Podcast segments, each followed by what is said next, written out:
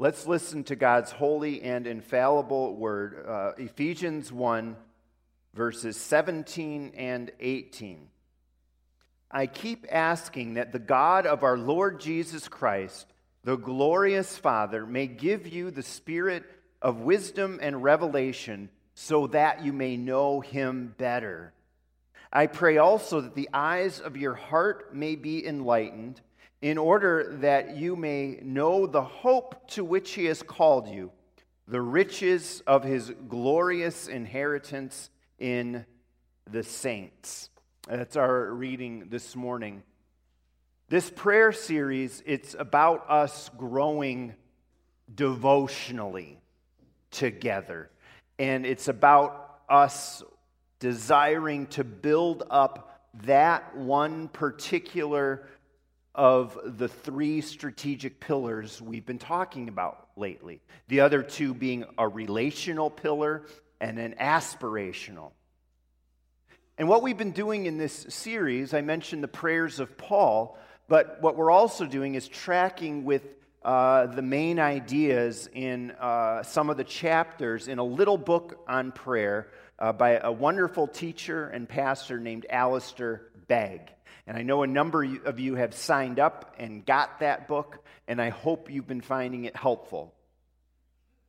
Today, we've been more or less following um, these chapters and, and, and so forth from the book. Today, we're going to start out our message by uh, following the book quite closely. But then, where we're going to be ending up as we go on is somewhere quite different from where Alistair Begg goes. So, in chapter five of the book, we're asked to contemplate a fact. And this is what we're asked to contemplate as believers in the Lord. One day, you and I are going to be very, very rich. And it's because of an inheritance coming to us in the future. It's already ours, but we haven't received it all quite yet. And we know about inheritance, right? To benefit from any inheritance, someone has to die. Usually, it's not you. Usually, it's someone else. But in this case, it takes our own death to happen before we get this full inheritance. But it's not our death that earns us the inheritance. Like any inheritance, it's given to us. Right? Um, Jesus earns this inheritance for his people through his death and resurrection, and he gives it to us through the work of the Holy Spirit. And in that way, we get the riches of God's grace. Paul wants us to know this. He prays that the eyes of our hearts would be enlightened to know the riches of his glorious inheritance to the saints in verse eighteen. The Bible talks about this inheritance more often. A few verses back in verse fourteen, we read that the Holy Spirit is a deposit guaranteeing our inheritance. And this is not typical of inheritances, right? That it's guaranteed. There are so many things that can happen for us to lose an inheritance. You know, maybe you might have a wealthy, very wealthy family member, and you're like, oh, I'm for sure going to get some inheritance from that person. But with people living longer these days than ever before, with the cost of living, the cost of assisted living rising like never before, that money might very well be long gone. before that relative passes away.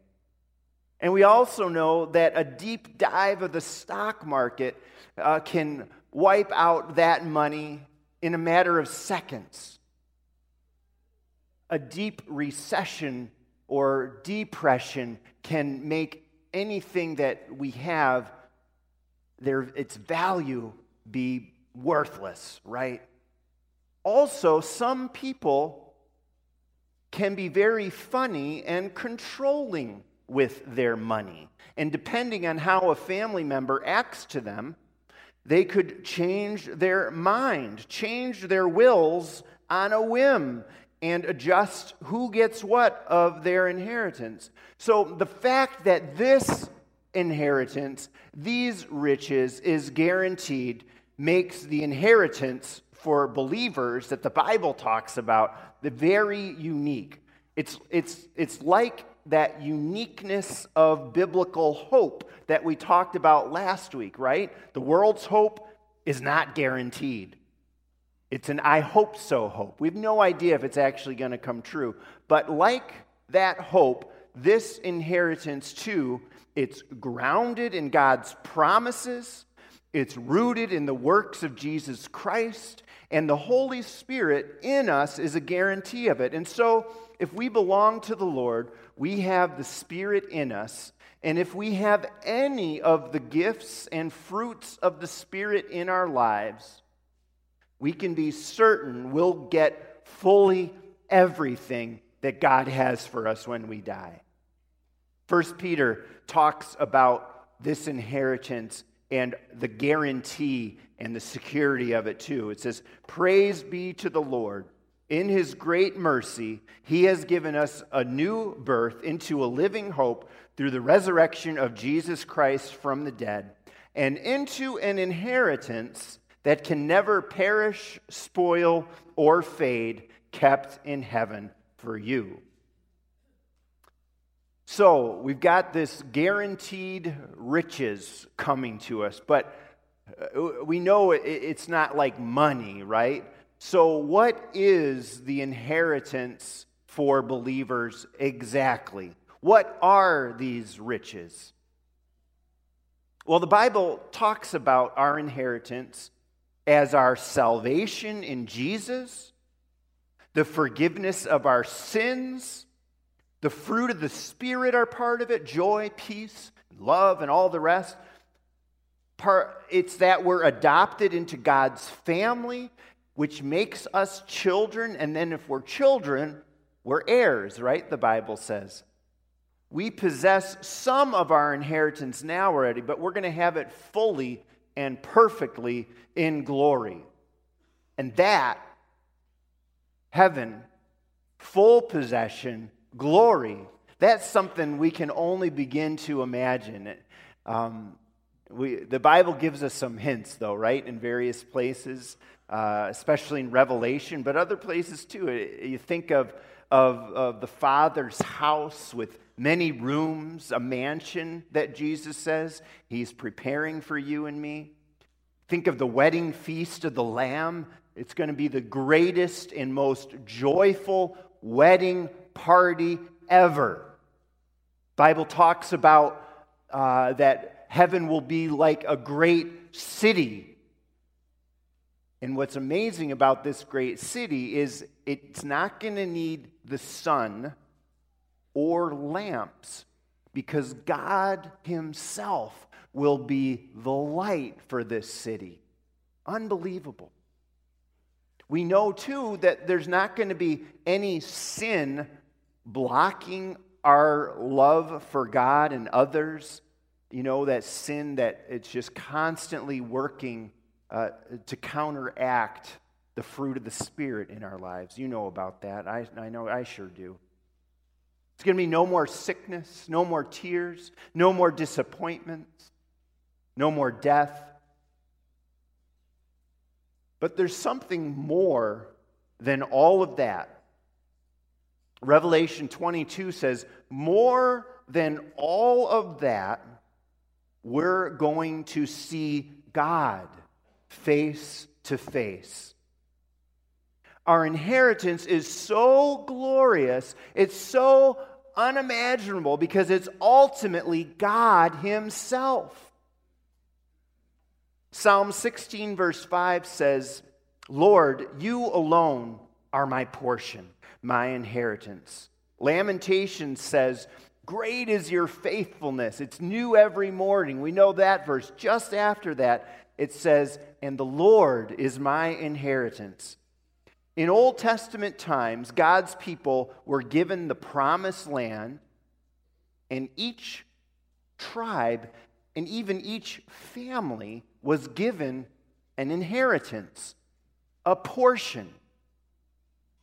And as great as that was, it was a foretaste. It looked ahead to a much greater and ultimate inheritance for all God's people, bought by the shed blood of Jesus. Uh, you know, in the Bible is made up of the Old Testament and the New Testament, right? Another word for testament is covenant. But also, a testament is a will, right? In the Bible, both testaments, uh, what God's people inherit ultimately is God Himself. He is our portion forever. Ephesians three sixteen talks about the riches of God's glory. God's glory is the fullness of His being. His glory, that's ultimately what we'll inherit. That's He Himself. That is all of His attributes together. His might, His majesty, His justice, His truth, His loving kindness, His, His mercy, His holiness, and on and on. All that He has revealed about Himself, that's our riches. That's our inheritance. And this is all perfectly displayed in Jesus, who the Bible says He's the Word become flesh, who dwelt among us. John one verse fourteen, "We have seen His glory, the glory of the one and only, who came from the Father, full of grace and truth." So Paul is praying that we would open our eyes to all of this, all these riches, and that we'd somehow grasp it all. And, and so we go deeper in prayer, asking for God to help us see all that we have in Him, all these riches, and all that we will have in Him, the full inheritance. We might think talking about this inheritance and, and everything the Bible ta- tells us about it uh, for this life, for the next, the glories of heaven, we, we might think kind of where we led to here, to God, we might think, God, huh, hmm, I don't, I'm not quite sure about that. That, that seems kind of removed from my everyday life and experiences. But the fact is that the riches of the glory of God, His majesty, His magnificence, His grace, His truth, it all impacts everything in our lives, our work, our relationships, all of it. The great preacher Charles Spurgeon said something about God and the difference He makes in our day-to-day lives. In eighteen fifty-five, to his congregation, and I, I did the math, he would have been only twenty-one years old when he said these words to his congregation, which is amazing. It's crazy. So I have these words up here. I'm going to read them so you can follow along, because uh, this twenty-one-year-old had some deep thoughts, but they're great. Would you lose your sorrows? Oh, and it also uses the word Godhead a couple of times. People used to say Godhead about God. It means God. It means the supreme being of all. uh, and maybe especially points us to the Trinity. God is one God in Father, Son, and Holy Spirit. So when he says Godhead, he means God, but in all of his majesty, Father, Son, Holy Spirit. So keep that in mind. So you wonder about the significance of God being your inheritance? Listen to this. Would you lose your sorrows? Would you drown your cares? Well, then go plunge yourself in the Godhead's deepest sea.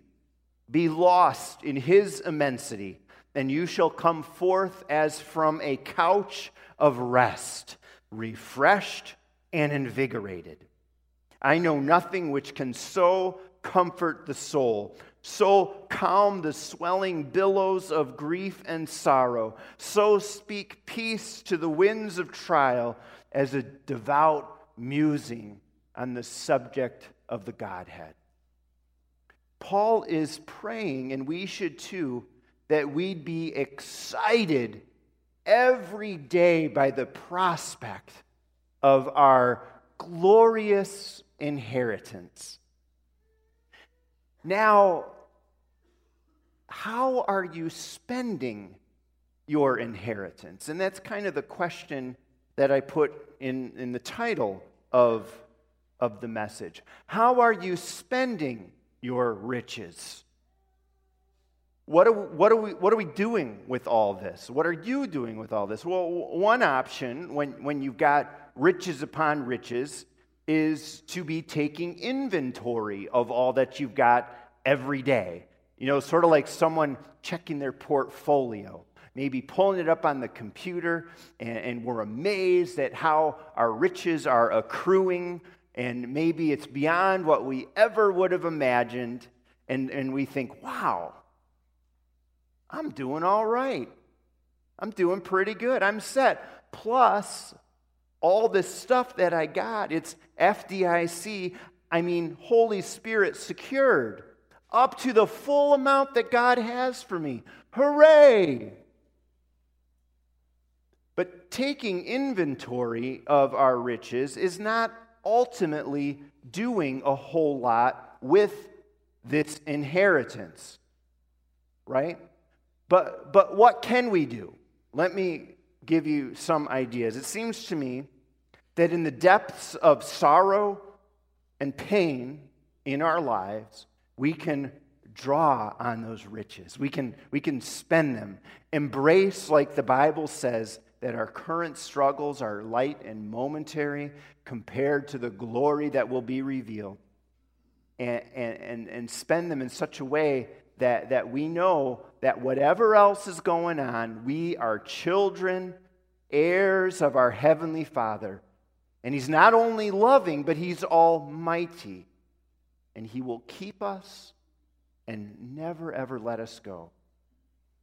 Another way we'll spend our inheritance is when we realize how rich we are in the Lord and how poor the world without Jesus is. And, and so we spend our riches when we help and serve those in need. We spend our riches when we see someone who is lonely and include them with our friends at the lunch table at school. We spend them when we see a teammate struggling or not fitting in, and we include them and encourage them on the team. So the big question, the main question is, are we spending our riches, or are we hoarding them for ourselves, just sitting there contemplating them, taking inventory? We do not have to hoard them because there's more there than we could ever spend.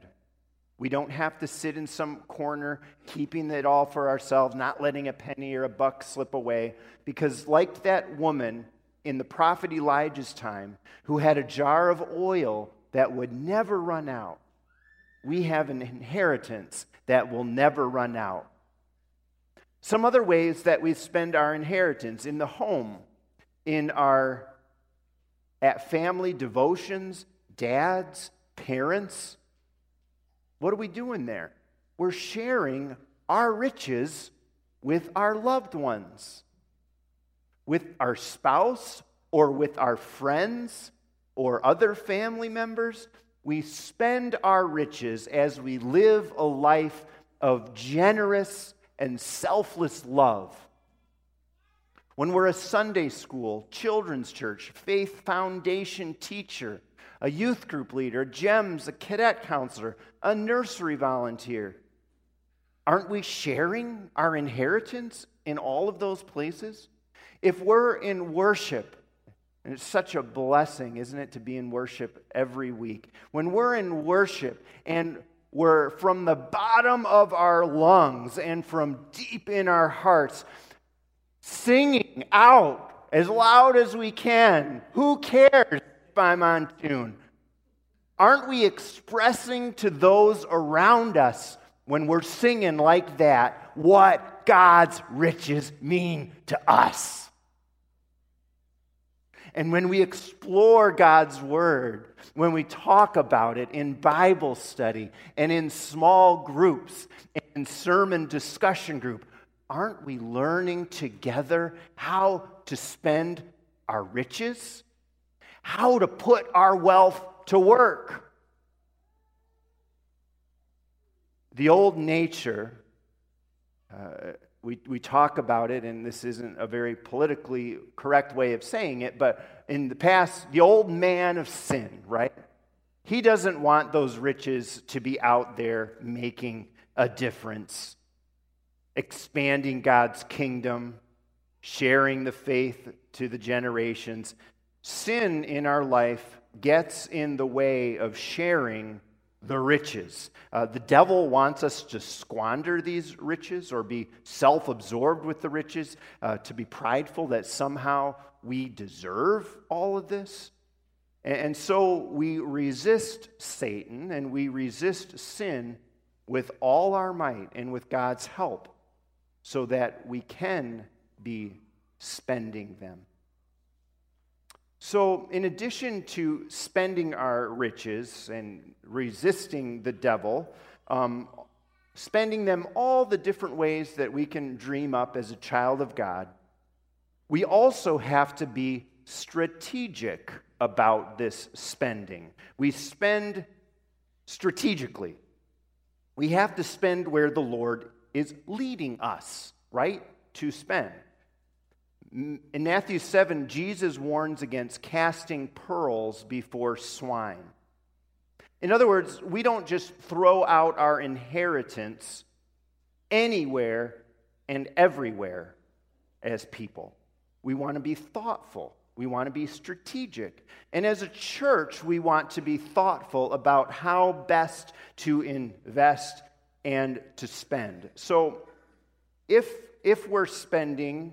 You know, as a church in your own life, if you're spending and investing somewhere or in someone, and you've been doing this for a while, and there just ain't no results, there's no fruit, then we should stop and consider maybe we made a poor decision to invest there. Maybe we kind of read God's leading in our lives wrong, and consider focusing elsewhere. Leave that be where you were spending. Many seeds were planted, but leave that to the Lord to hope, so that hopefully in time He will bless and it will bear fruit. But for you, maybe you've got to focus somewhere else. Um, so The, the point is that this inheritance is so very precious. And, and, and so it, we have to be very thoughtful. We don't just spend these riches willy-nilly. It, it, it's the riches of God in Jesus Christ, after all. And so we look for God to open and shut doors. So we're investing in all the ways that God wants us to invest. Does that make sense? As we think about all of this, we have to certainly confess that we've not appreciated our inheritance. And in fact, we've hoarded and we've misspent the riches of God's grace.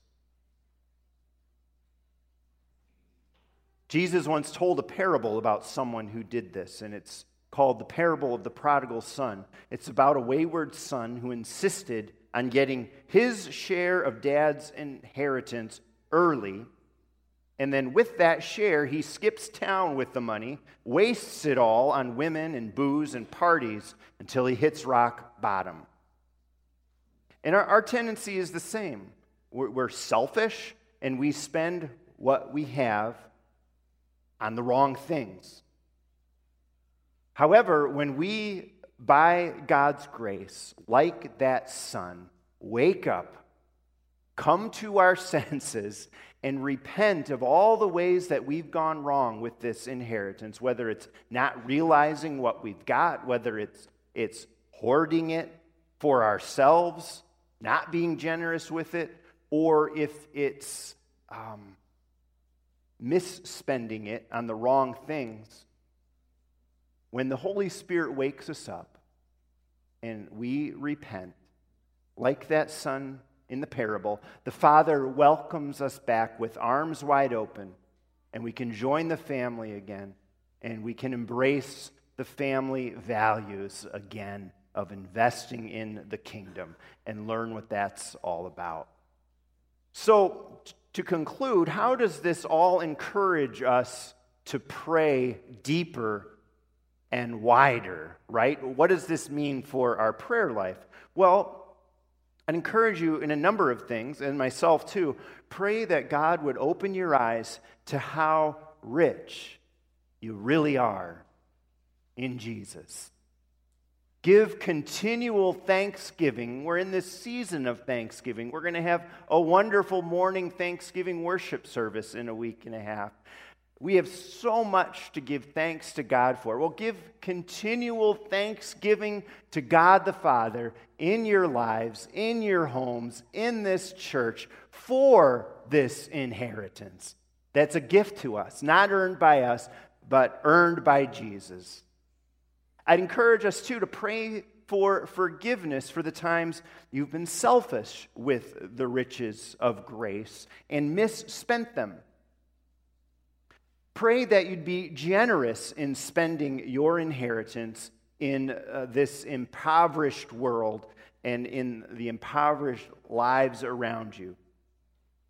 And since we can't uh, invest in every spiritually needy person, and we can't do that as a church either, we also pray for wisdom on exactly how to spend our inheritance. There's got to be a strategy there. And we need to go to God to see which doors He's opening, which doors He might be closing. And as we spend, we pray all the while that God's name in our lives and in this world would be glorified, that it would be hallowed, that His kingdom would come, and that His will might be done. Amen. Let's pray.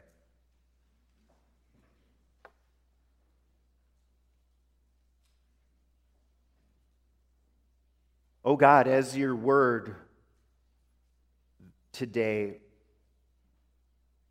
invites us to have a sense, to know more deeply the riches that we have in Jesus Christ, that we are heirs of the kingdom. Make us people who, who want to know that more and more, know that deeper. Help us to be people who, who wisely and generously spend this inheritance. And in so doing, O God, might your kingdom come and your will be done. In Jesus' name we pray. Amen.